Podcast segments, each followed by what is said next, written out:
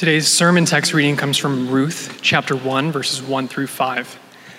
In the days when the judges ruled, there was a famine in the land, and a man of Bethlehem in Judah went to sojourn in the country of Moab, he and his wife and two sons. The name of the man was Elimelech, and the name of his wife, Naomi. And the names of his two sons were Mahlon and Chilion. They were Ephrathites from Bethlehem in Judah. They went into the country of Moab and remained there. But Elimelech, the husband of Naomi, died, and she was left with her two sons. These took Moabite wives. The name of the one was Orpah, and the name of the other, Ruth. They lived there about 10 years, and both Mahlon and Chilion died, so that the woman was left without her two sons and her husband. This is the word of the Lord.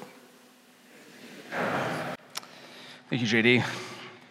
My daughter, Eleanor, for her end of the year school presentation, needed to pick a figure from history to write a paper on.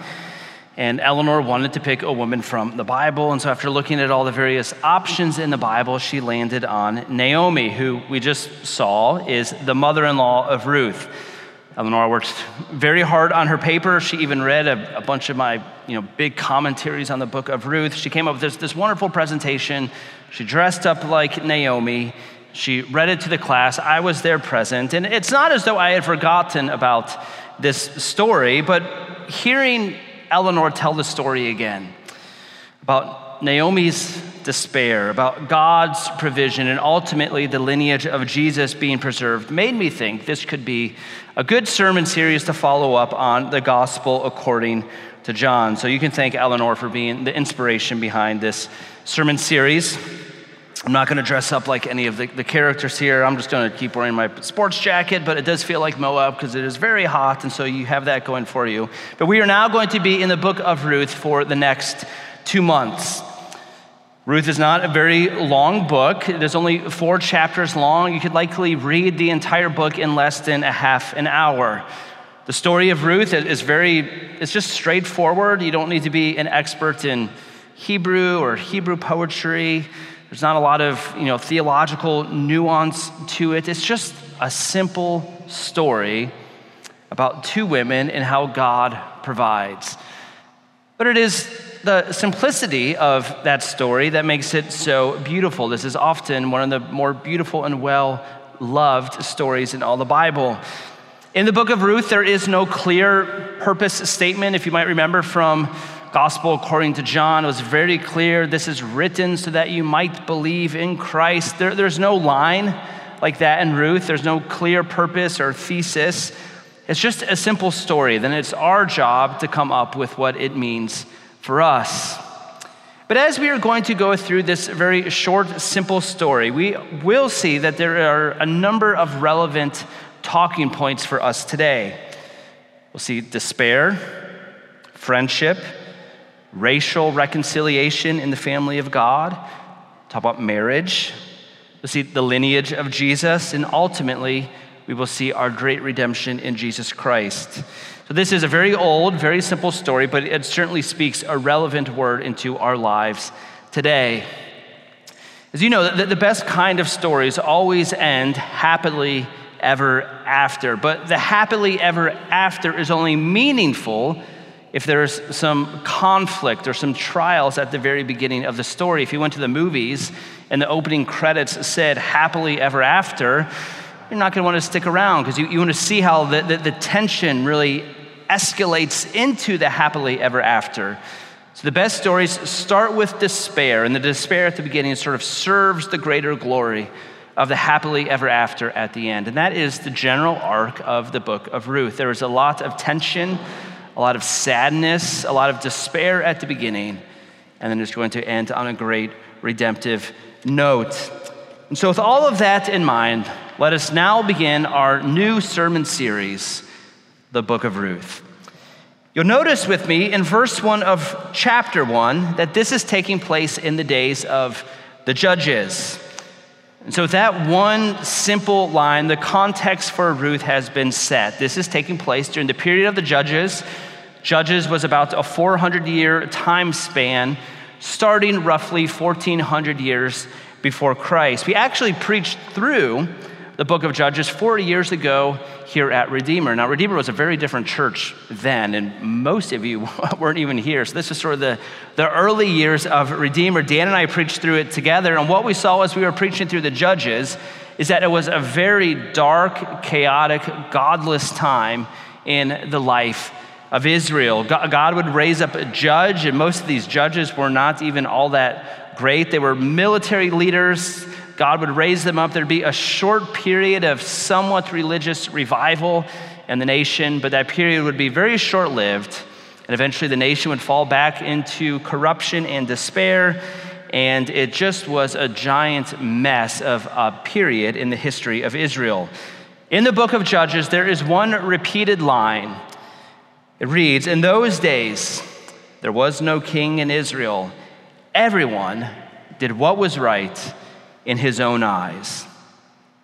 So, so that's the culture in which Ruth is taking place. Everyone is disobeying God. Everybody is doing what they think is right. Nobody is listening to God, and everybody is listening to themselves. God's a second thought. This is a very dark time. And this is the context in which this story is happening.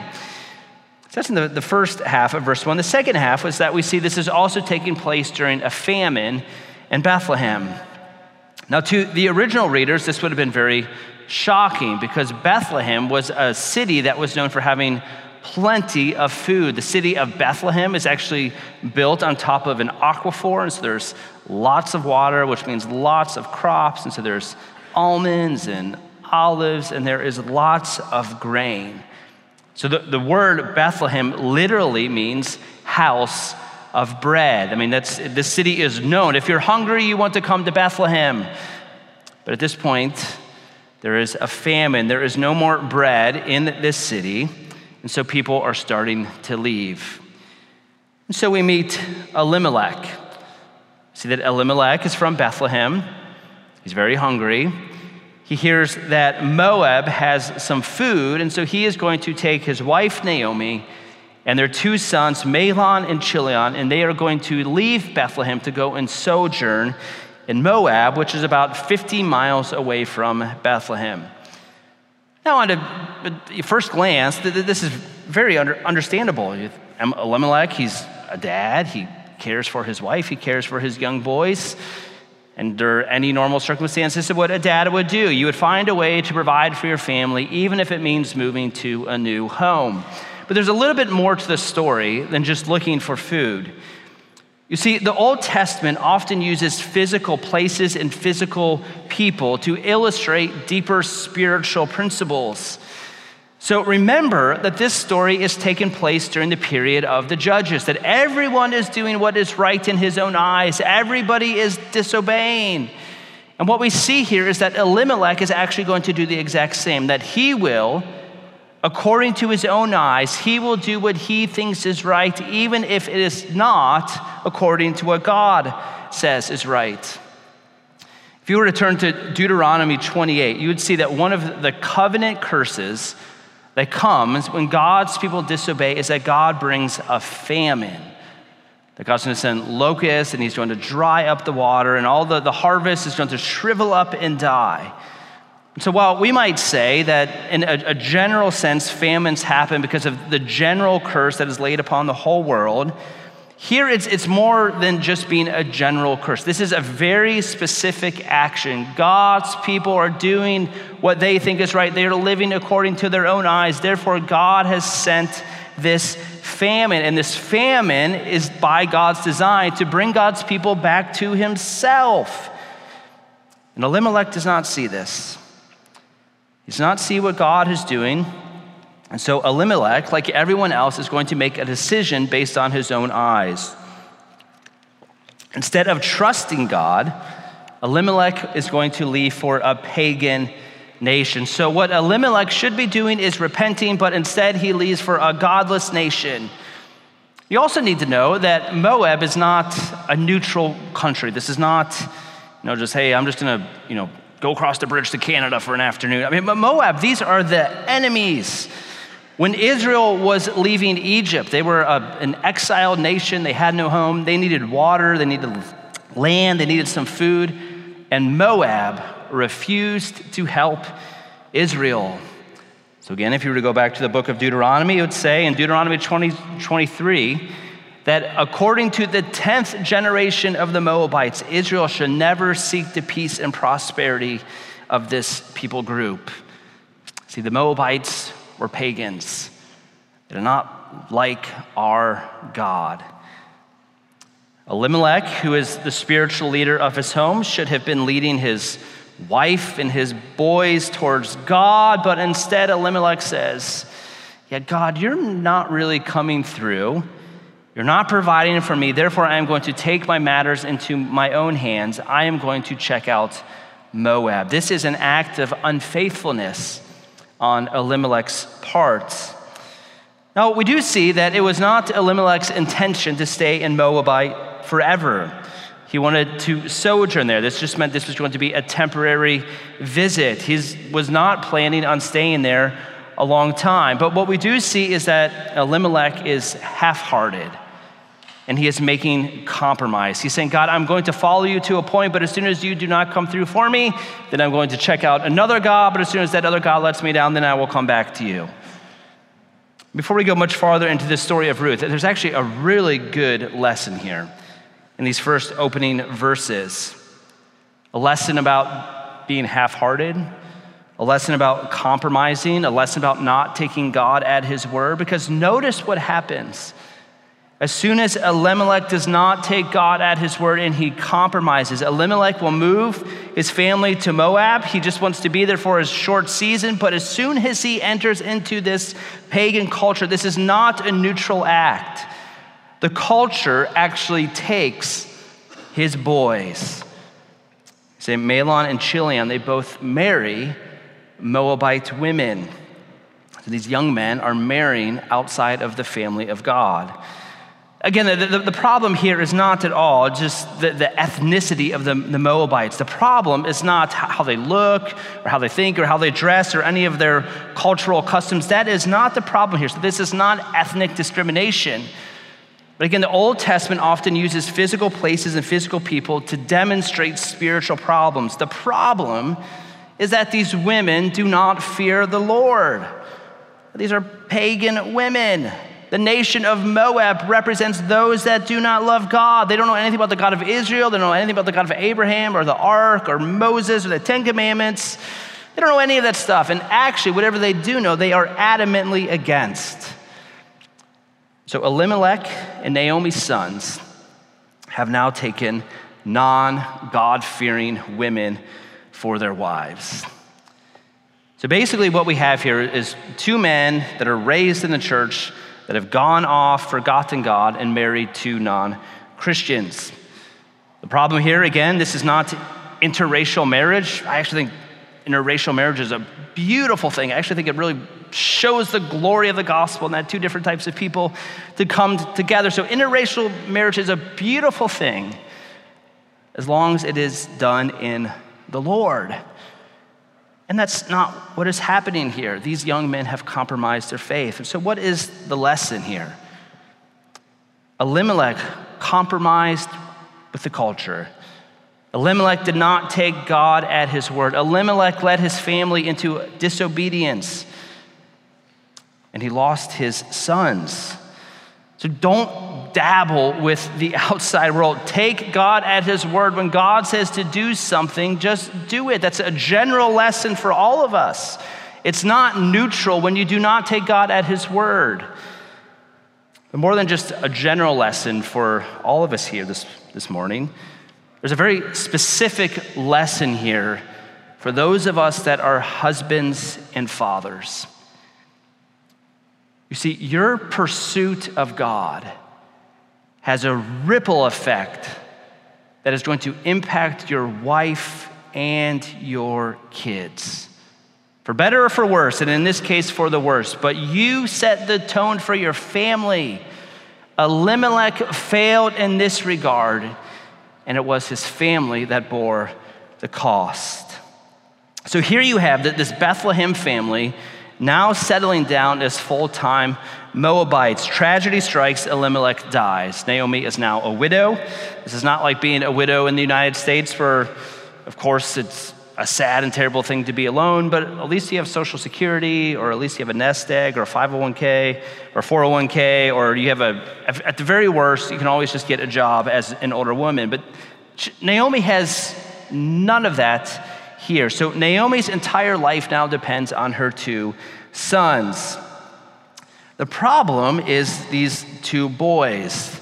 We, don't, we can't figure out exactly what the names of these boys mean because they have very unusual names. But our best guess is that Mahlon's name means sickly, Chilion's name means frail. And you think, yikes, that would be uh, rough names. These are not the kind of names that you want when you're, you're growing up as, as a young man. You know, sickly, and my name is frail. I mean, you're growing up, you want to be Black Panther, you want to be Thor. I mean, you want some kind of strong, masculine names, fighting names, but not here, not for these boys. Their names are sickly and frail.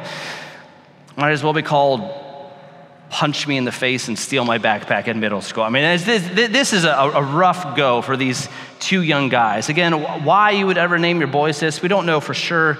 Our best guess is that they were born during a famine, so they probably just were physically sickly and frail boys. And it is these two boys that Naomi must now depend on. They are her security.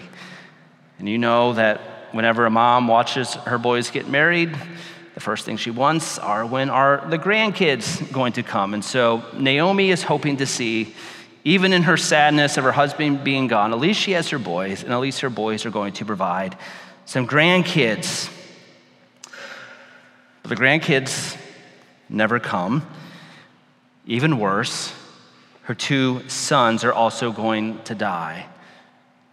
Sorrow upon sorrow for Naomi. Naomi is a widowed woman living in a pagan land with no hope for the future and even no hope for the present moment. She left with her husband to find a better land, to test out what the world had to offer, and now she has realized that everything has been lost. One last name, it's the name of Naomi's husband, Elimelech. The word El in Hebrew means God, Melech means king. And so Elimelech's name means my God is king. So Naomi would now feel like, my God, who I once thought was king, it feels as though he's dead. Think of the promises that were made to Abraham that God will provide for his people a home, descendants, a nation, the blessing of God. And what does Naomi now have? In these opening verses, it appears that Naomi has nothing that God promised to Abraham. She has no home, she's a sojourner in a foreign land, she has no descendants. Her husband, her two sons are dead. There is no one left to carry on the family name. There is no great nation of Israel. In fact, Israel is falling apart under the rule of the judges. And it certainly does not feel as though God is with Naomi in any significant kind of way. In fact, her husband, my God is king, is also dead. It seems as though everything that God has promised to Abraham has not worked out and it would seem as though, because all the promises have failed, that God, who once claimed to be king, that God is now also dead. There are, of course, famous philosophers that have made this claim. Think of philosophers like Nietzsche, God is dead. But, but, but those kind of conversations are sort of academic, philosophical. Naomi here is not struggling with the academy, she's just struggling with the existential crisis of belief in a very hard situation. God, God where are you? I've, I've, heard all the stories about you. I've heard about the ark, and I've heard about parting the Red Sea, and I heard about the walls of Jericho coming tumbling down, and my parents told me these kind of stories. And God, I even told my two sons, Mahlon and Chilion, about these stories, but none of it seems to be true. God, it seems as though you're dead. You see here, it's not that Naomi is considering becoming an atheist. She's just agnostic. She's beaten down. She doesn't even know what to think about God because every option seems bad. So she left Bethlehem, but she went to Moab, and Moab was even worse. All options appear to be hopeless. Now, when you hear me say that, someone saying God is dead, that is, yes, of course, a blasphemous statement, but my guess would be that if we are being honest, there have all been, we've all had times in our lives when we have thought something similar. God, you've made these promises, but they don't seem to be coming true. In fact, my life seems to be getting worse and worse and worse. My only conclusion in the quietness of my heart is that you must not be there, you must be dead. God, where the heck are you? It's actually an increasing movement in our country t- today called the religious nones. When I say religious nuns, I, don't mean Catholic women dressed like penguins. I mean, like N O N E, like nothing. They're just the religious nothings. They, they knew a little bit about Christianity. God didn't show up for them there, so they tried some other different religions. Nothing happened there. What, what are you when you fill out your little Scantron for your taxes? You know, Christian, Buddhist, Jewish, just, I'm, I'm just nothing. I just have no opinion. That, that movement is actually growing in the Western culture. I'm just a nothing. Feels as though God has let them down, and so they turn to nothing. This is the state of Naomi here. It's also the state of the Western world. What is your religion? I'm just a nothing. So the question then is, is what do you do with this? You can't, you can't argue with Naomi's life circumstances here. And everything that's happened here is objectively true. Her husband and her sons are dead. She is a stranger. She is hungry. She is destitute. She is very far from her home. She has very few reasons to be hopeful in life. It is objectively true that Naomi's life is terrible here. You can't argue with that. And so, what do you do? What most people try and do is they just try and offer up empty religious platitudes. Oh, Naomi, everything's going to work out. Everything's going to be okay. You just need to be positive. It's like going to a, a non religious funeral, just empty religious platitudes about a better place and being happy. And I just want to shout, out On what authority do you say those things? That is not helpful for somebody like Naomi right now, just to make up statements, just to tickle your ears to get through a 30 minute service. We need more than empty religious platitudes when life is really hard. The other thing that we can do, especially us here at Redeemer that can read the whole story of Naomi in 30 minutes, we, we can just jump to chapter four and we can see the end and say, Naomi, it's going to be all right. Just, you know, stick with it. I'll read this in 30 minutes. I see how it's going to end. I see that, you know, Ruth is going to come home with you, and I see that Boaz is going to redeem you, and God's law is going to provide food for you, and God's going to provide a grandson for you, and God's going to provide the greater son who is the Savior of the world. It's going to be okay. But we can only say that because we know the end. Naomi, this is her life. She doesn't know what tomorrow is going to look like. She doesn't know if it's going to get any better. Perhaps it might even get worse for her. She does not know the end. And so, what should Naomi do? And then, by implication, what should you do if you are currently in a similar situation? Two things repent and wait. When life gets really hard and God's providence is a bitter pill to swallow, repent and wait. First, repent.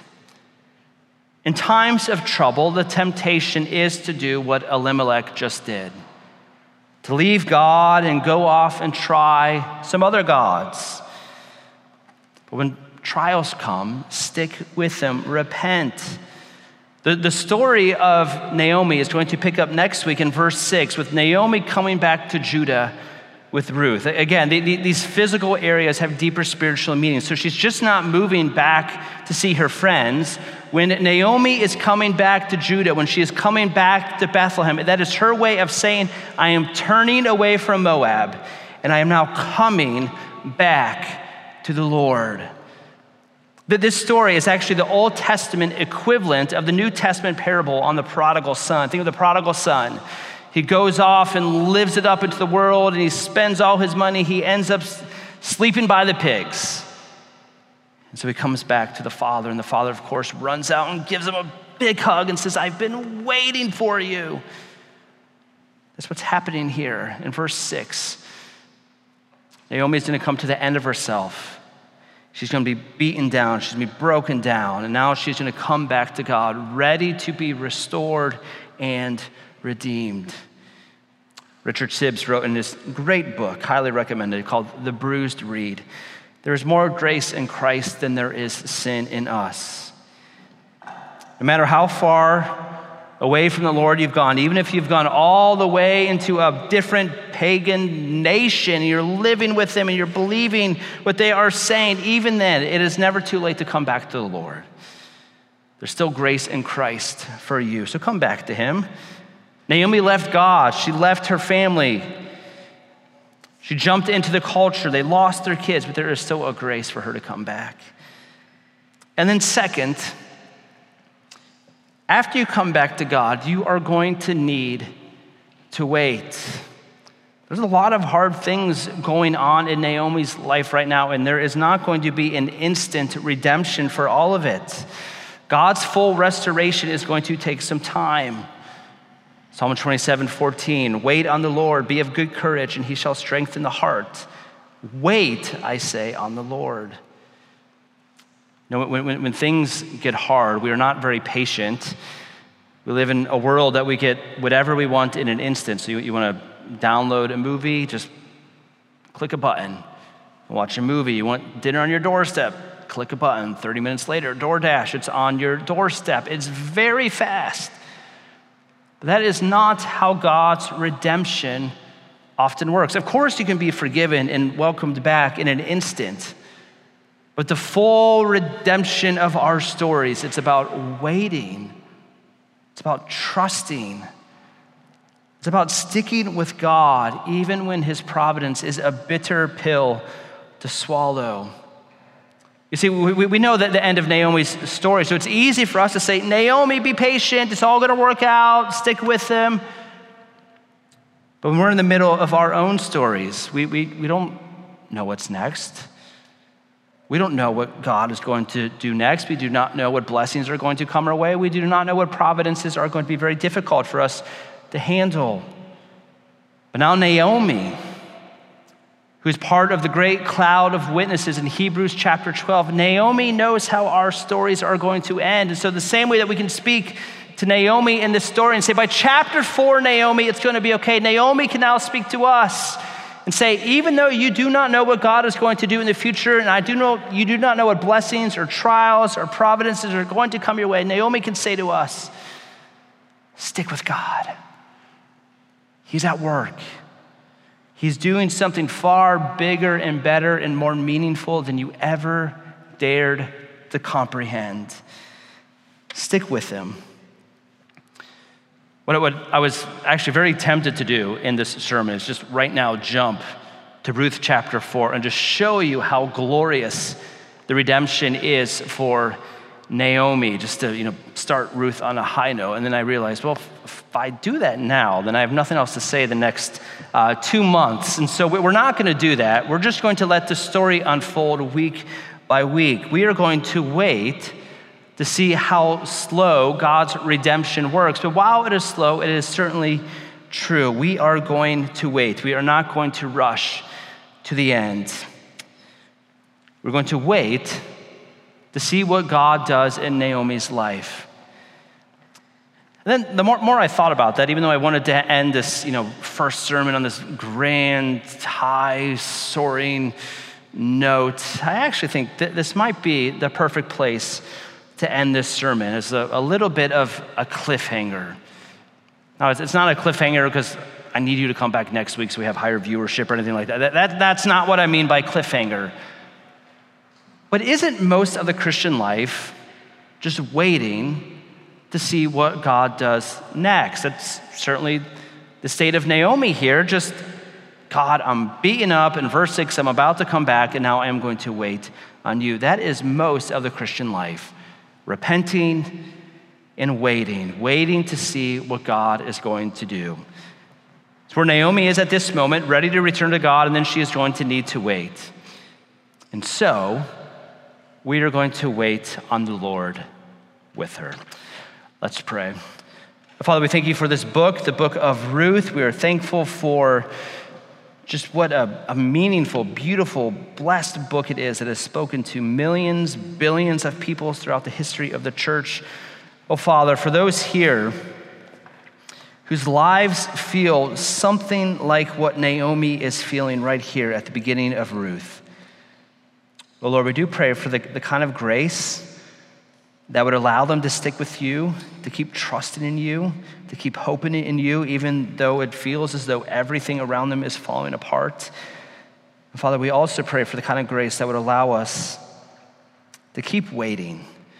We confess that we are very impatient, that we want to move on to what is new and better right away. You know, the best things are often worth waiting for. And so, Father, we wait on you, and we ask that you'd be with us in the waiting. In Jesus' name, Amen.